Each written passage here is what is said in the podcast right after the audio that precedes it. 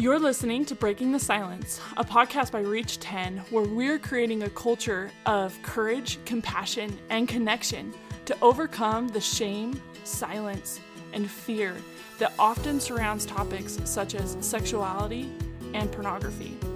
We're your hosts, Chriselle Simons and Creed Orm.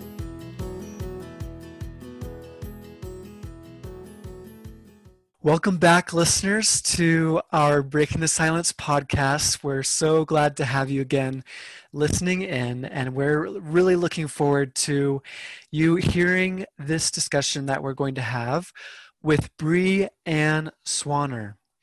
And Bree, we're so lucky to have you. Thank you so much for joining us. Can you please uh, give us a little bio of yourself? Absolutely. So, my name is Bree. I'm 26 years old. I'm originally from Taylorsville, Utah, but I moved to Des Moines, Iowa about two years ago with my husband. I work in special education. I work in a classroom with some awesome kids who um, need feeding tubes and they're in wheelchairs and they use communication devices, and I love it. Best job ever. I served a mission in the Oregon Eugene mission, and I think that's about it. Wonderful. Well, on this podcast today, we're answering the question Can I find peace with my partner's pornography use? And this refers to any point or stage in which a partner is trying to get off of pornography use, because we know it can very much be an ongoing battle. So, how does a partner deal with that, you know, the consistent battle and find peace with it? And Bree is specifically here to help us answer this question today. And so, what brings you here today? What do you uh, want to share with us? Awesome. So, I I have kind of a unique story when it comes to pornography. Um, my husband and I met at an addiction recovery meeting. And so the first words I ever heard out of his mouth were, My name is Ian, and I have an addiction to pornography. And I feel like you don't hear that every day. but it was um, a really awesome way for us to meet actually because we were able to really have a good foundation um, with communication and with knowing things about each other that you wouldn't just know someone that you met any other way. So we were married shortly after we met and we're working on our happily ever after. Wonderful. And it's so great to meet you Bree and thank you so much. I always feel like it's such an honor to have people come on and share a little bit of their story on this podcast because our stories are really sacred. We learn about so much about ourselves through the experiences we go through. And to be able to, to learn from your wisdom is an honor. And I especially love this question because no matter what your experiences are in life, you're going to have to come to peace with choices that your partner has made, especially if pornography's been a part of that. Really, like if you have a pulse, you're going to have to come to peace with with that. So I think that this is going to be such a good discussion for us because the principles are so necessary and needed in our marriages. So, Bree, what do you feel like has maybe been the thing that's helped you, especially because I mean, meeting your husband, that was the first thing you knew about him mm-hmm. uh, is that pornography was part of the experience. um, what has helped you to come to peace with that? That's an awesome question. I would say that it was a lot of things combined. You know, it was a journey. I obviously, it wasn't a deal breaker for me hearing about his pornography struggles, but I wouldn't say that I was at peace with it until more recently. And we've, you know, been married for two years. So it's been, it's been a journey but I think that something that really, really just changed our our direction, our course that we were taking, was when the narrative inside my head was no longer my husband is hurting me, but when it turned to my husband is hurting. When I understood what pornography was for him and what it meant, when I started asking him more questions about it, my whole perspective changed and I was able to then start supporting my husband rather than just feeling like this was a really big struggle in our marriage that was going to continually hurt me all the time and that I just let kind of control my life. I think that that is so beautiful. Way to shift your story. That's not an easy. I feel like it's like, yeah. And then one day I woke up and I shifted my story.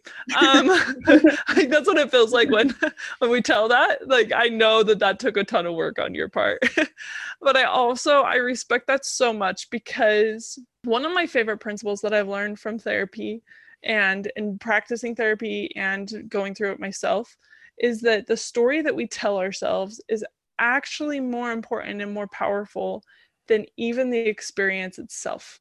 Mm. And I think that that's really interesting because we have control over what we choose to believe and what we choose to tell ourselves.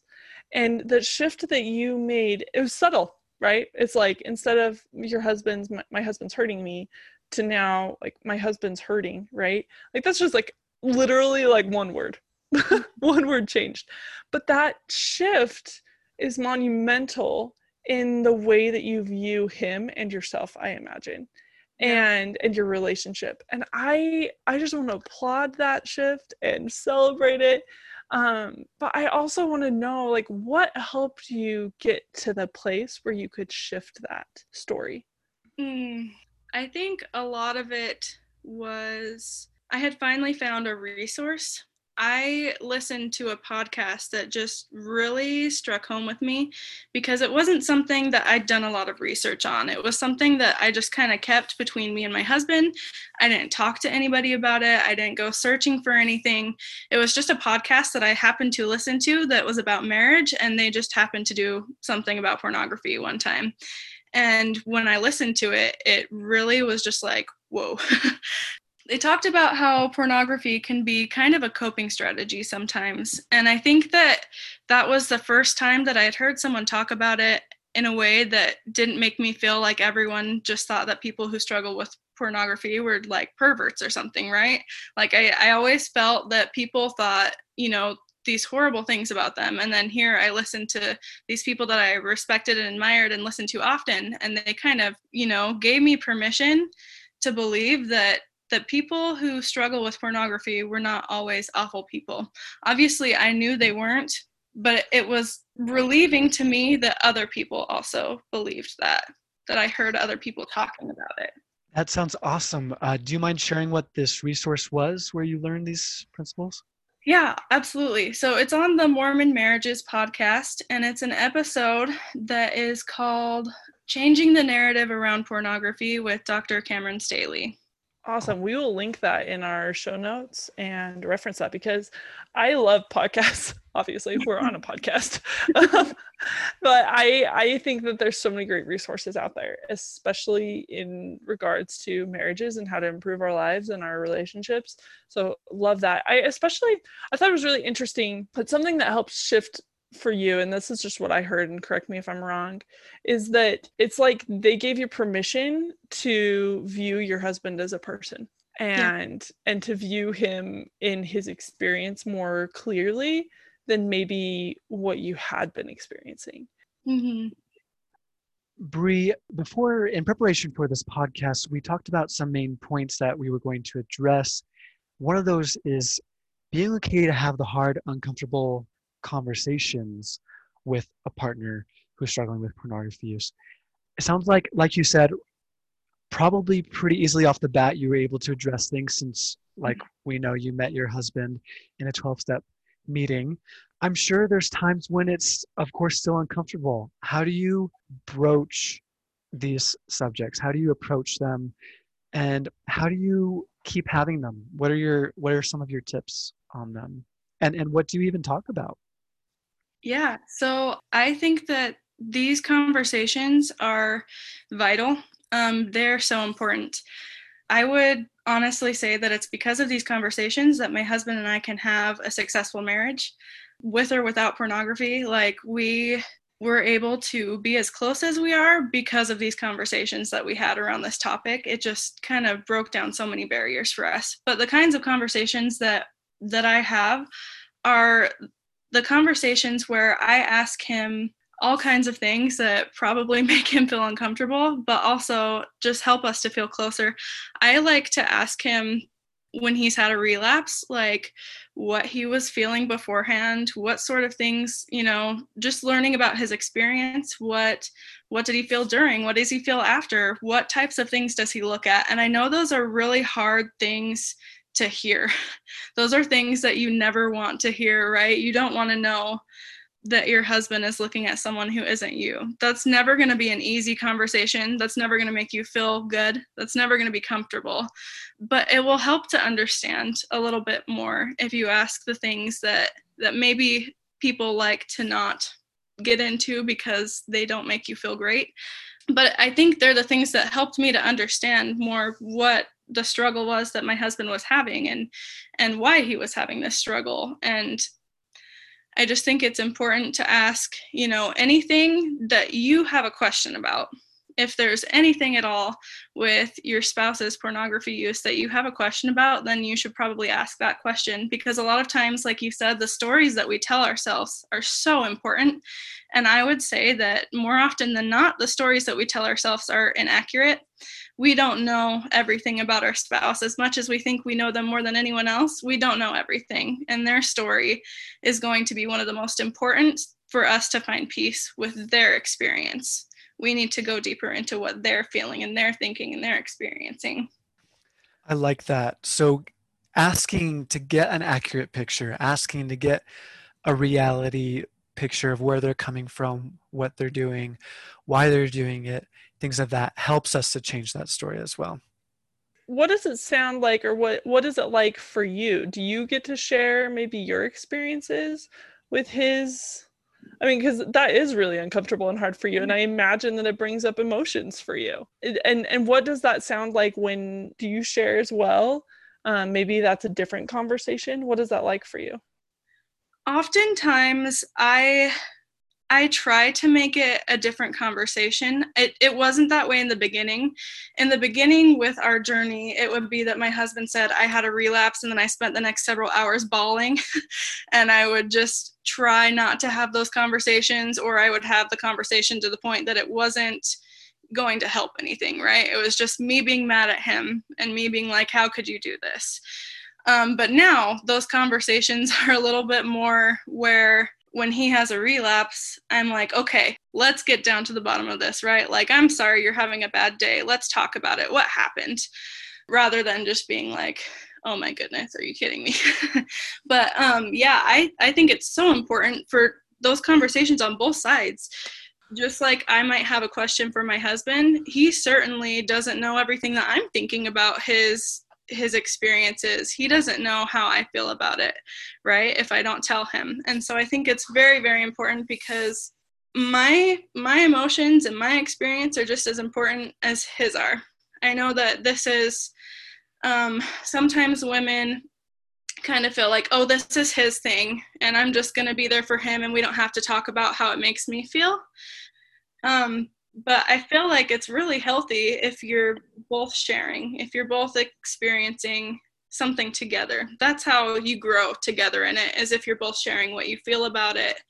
Um, and so I would say, yeah, like if, if you have a husband or a partner who is um, struggling with pornography, don't hold back what you're feeling. Go ahead and have those conversations where you say, This is what I feel about it. This is what I need from you.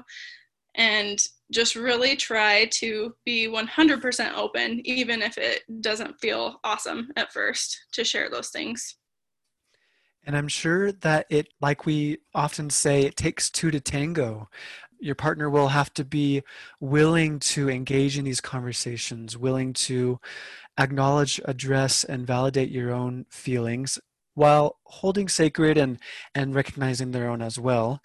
Is that something that comes naturally for your relationship with your partner or have you had to work on having that tango-ness going on uh, that that working together on it?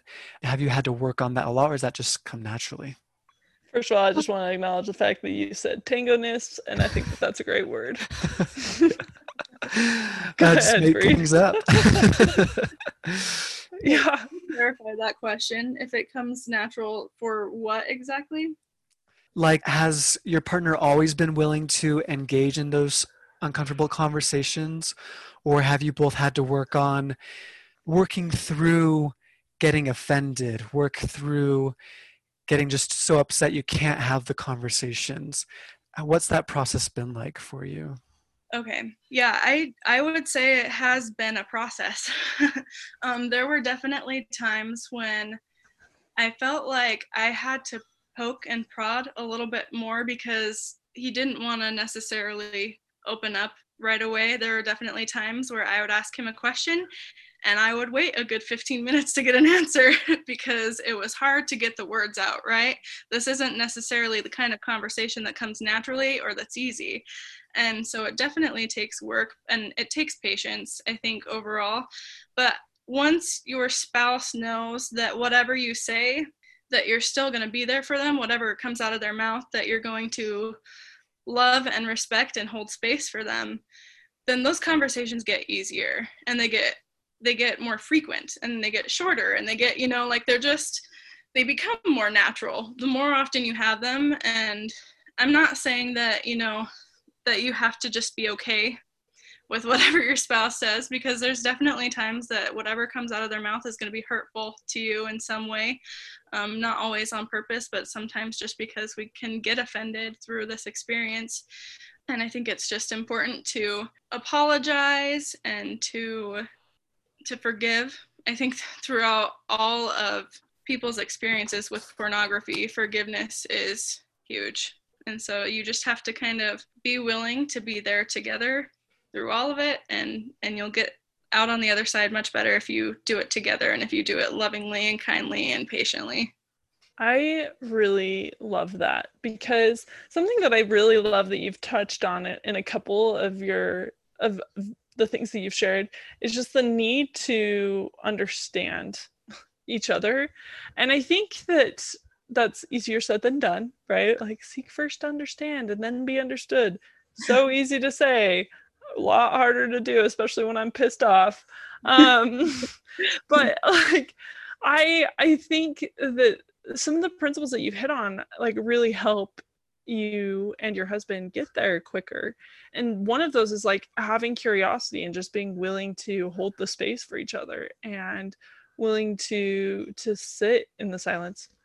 Like, mm. yes, I did just ask you that question and I'm going to wait. and and I know that that's not easy. Um, and I can only imagine how difficult this journey has been for both of you. Beautiful, beautiful journey, right? But also difficult. So where have you found support through this journey? What does support look like for you? That's an awesome question.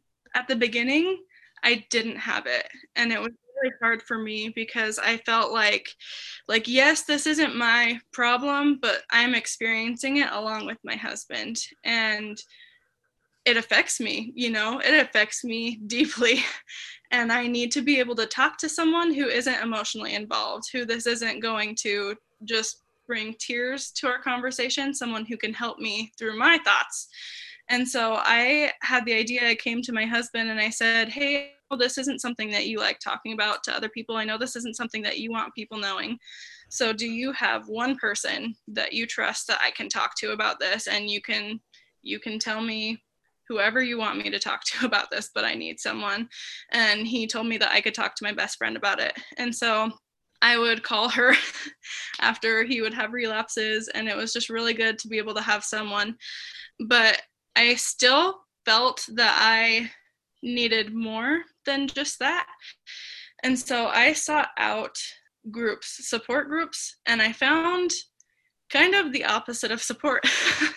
it was a really big struggle for me because I would go to people with questions and be like, hey, how do you not take this personally? You know, I'm having a hard time not feeling like it's my fault. And someone would come back with the answer that you just have to realize that like this isn't going to change and that your husband just isn't attracted to you, that he doesn't love you, and all these things that I 100% didn't believe.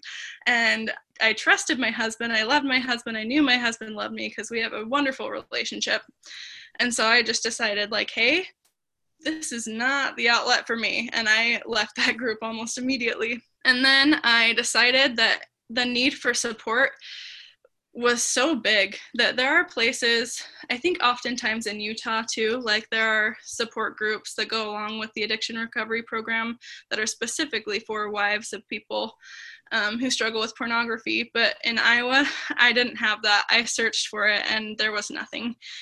And so I decided I was going to start my own support group and that it would be for people who um, wanted to stay in a marriage with someone, someone who wanted to have the hard conversations, a group for people who were struggling and needed support so that they could support their spouse.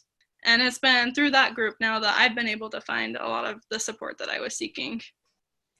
Great. Way to have the courage to make your own group. That is so yeah. amazing. Incredible. Also, I just want to celebrate this. I want to celebrate the fact that you were willing to walk away from that support group that was not supporting you um, because that's sometimes hard. We often talk on this podcast about how important it is to go to therapy and how important it is to go to like support groups and, and those kind of things. Sometimes they're not perfect, they're not great they really aren't and and i found myself in a group like that once where i was like this is not working for me and I never went back right? And i'm so glad that i did because if had i continued in that group and continued just like the way that their thought processes were going i would totally still be in my like victim mentality and like stuck. So way to go Bree way to way to recognize like this is not what no like this is not the kind of support that i need.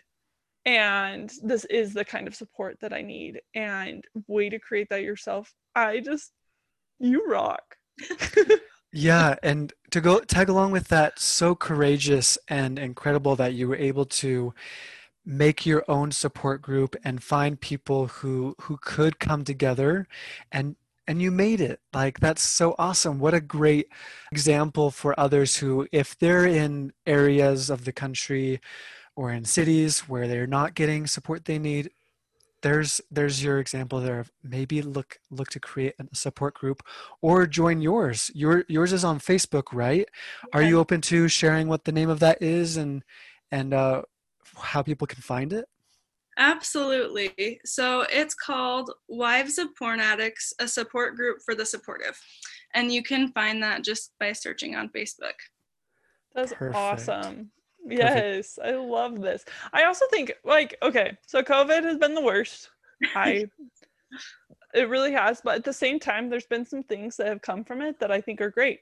I think all meetings should probably just be online because it's so much easier. You don't have to worry about a commute time. Like you're able to get it done so much. And and I think that it's created more access to resources that maybe you didn't have once either, right?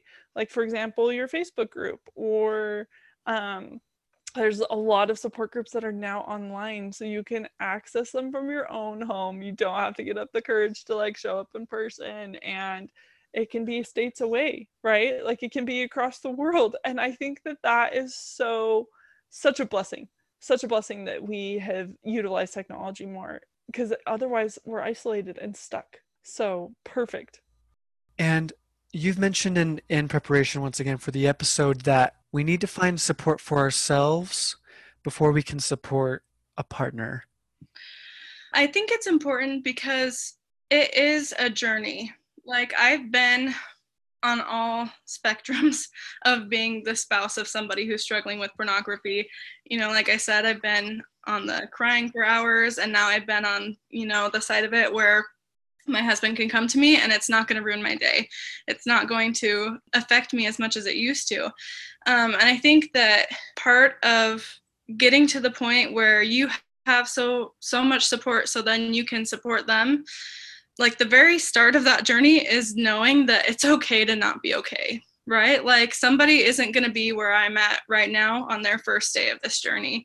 It's okay to not be okay with where your spouse is. It's okay to to really struggle and to feel lost. I think that most often the women in my group who are new to this situation, who have just found out about their their partner, they often use the word lost. They just feel so lost. They don't know what to do or where to turn. And I think it's okay to to take time for yourself and to figure out how you feel about it and then once you have come to a better place once you're not just completely crushed and ruined because it is you know when it's a fresh experience those feelings are so fresh they're so real and so heavy and there's no way that in the middle of the newness of it all that you can truly support your spouse as much as you want to. So i think you know it's, it's okay to take time find support for yourself so that you can then support your spouse. Because i feel like there's nobody who knows how to support your spouse through this better than you do Beautiful. I just kept thinking of like the you got to put the mask on yourself first before you put it on your kid on the airplane, right? Mm-hmm. Um, or whoever's next to you. You have to put it on first because you can't take from an empty bucket. You can't you can't give what you don't currently have, right? Mm-hmm. And and Bree, I think that you have said that so perfectly and beautifully. And I think coming back to where we started, coming to peace with our partner's experience with pornography or with anything in your partner's past or present or future is not going to be i think a one time journey. I think it's going to mm-hmm. be something that you're on it's going to be an ongoing experience right? But it is something that is possible and it is really freeing i think to to come to a place of understanding and love and compassion mm-hmm. at that level for your partner right and hopefully like you always have that and sometimes you might not right mm-hmm. Bree, I just again am so honored to be able to have held the space for you to share your experience and your wisdom with us. And and I want to know if there's anything else you want to share with our listeners, like any other bits or pieces that you've learned from this journey that you're like, this really helped me. I would just say to not take responsibility for your partner's actions. It's really hard, and I, I say this especially as a woman, not to feel like it's something that's wrong with me, right? Not like my my partner is struggling with this because they're not attracted to me or because it's something that I'm doing. I'm not enough in some way. And just like you're not responsible for their actions, you're not responsible for fixing them either. Like I, I said, it's great to support your spouse through this. They will need and love having your support but that doesn't mean that you need to be in charge. You don't have to go and tell them, this is how you're going to get through this, and this is what your action plan is. I feel like the times that I have tried doing that for my husband have not been successful. I don't know what he needs, but I can love him through his journey and I can be a cheerleader for him, but I don't have to take charge of it. That's so important to recognize. I'm so glad you brought up that point. We can only, you know, support and and help, but it's primarily whoever's issue it is, it's their issue. And and I'm so glad you have been able to come to a point of understanding where it's not it's not about you which is which is freeing kind of like what uh Chriselle said freeing to know oh it's not that i'm doing something wrong um i'm so glad you're there and we all need to come to that uh that point um if our if our partner's struggling. Any other thoughts? Anything else that you have for our listeners? I would just say know that you're not alone. It is it is really lonely sometimes going through this, whether you are the person who is viewing pornography or you are the person who is in a relationship with someone who is viewing pornography. It can often feel like like there's no one out there who understands the deepness of your pain that you're going through. But i just want you to know that there is a huge community of people that do and that you can reach out to them. You can find them. Um, especially like we say we want to have people having these conversations right reach 10 we want you to reach out to people talk about these things um, i think that something that was huge in in my husband's life was that he always felt like i'm this horrible bad person and i can never tell anyone about this but once he did he found out there are people he loved and respected and admired who struggled with pornography. And once you realize that, you don't feel so alone. You feel like this is something I can do if other people are going through it too. And so just know you're not alone in this. Perfect. My call to action would be for you to just start talking. Whether you are somebody who views pornography, it's important to start talking. Tell your partner about it. Don't let them find out on their own. That's one of the most heartbreaking things that happens to people. Make sure that they hear it from you. It's always going to be a much better conversation if they hear it from you. And if you are somebody who has a partner who struggles with pornography, ask them those hard questions. Try to understand their experience and what they're going through. Um, it's one of the most healing things that you can do. Love it. Thank you so much for that call to action. Thank you. Thank you so much, Bree.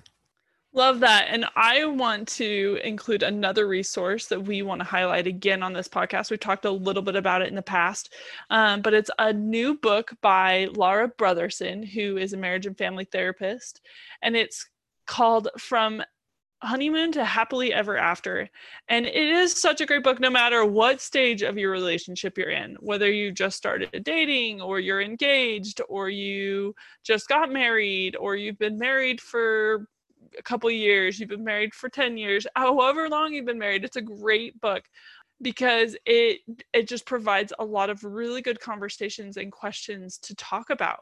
And it helps you to like look at your patterns and your past and it, it it's just a really phenomenal resource which would be so helpful in that beginning stage of your relationship but again it's never too late to have those conversations so have the conversation and that book can be a really good resource for you and so we will link that as well as the resources that Bree has brought up Bree, we are so grateful for you. We're so grateful for again just your willingness to share about your experience. Honored to to be a witness and to have you on our podcast and grateful for just you and your light. Thank you for listening to Breaking the Silence by Reach 10. Help us create a new culture of connection by sharing what you heard today with at least 10 people. Please help us reach more young adults by going to iTunes to rate and review our podcast. Be sure to subscribe so you don't miss any episodes. Reach 10 is a nonprofit. You can help support this podcast by donating on our website and following us on social media. We share these views to open the dialogue on these tough issues. We are not professionals, and the ideas shared on this podcast should not be taken as professional advice. The opinions and views that our hosts and guests share do not necessarily reflect the views of Reach 10 and we don't guarantee the accuracy of any statements you hear. Reach 10 is not responsible for your use of information heard on this podcast. We keep learning and invite you to join us as we build a more open, compassionate, and courageous culture.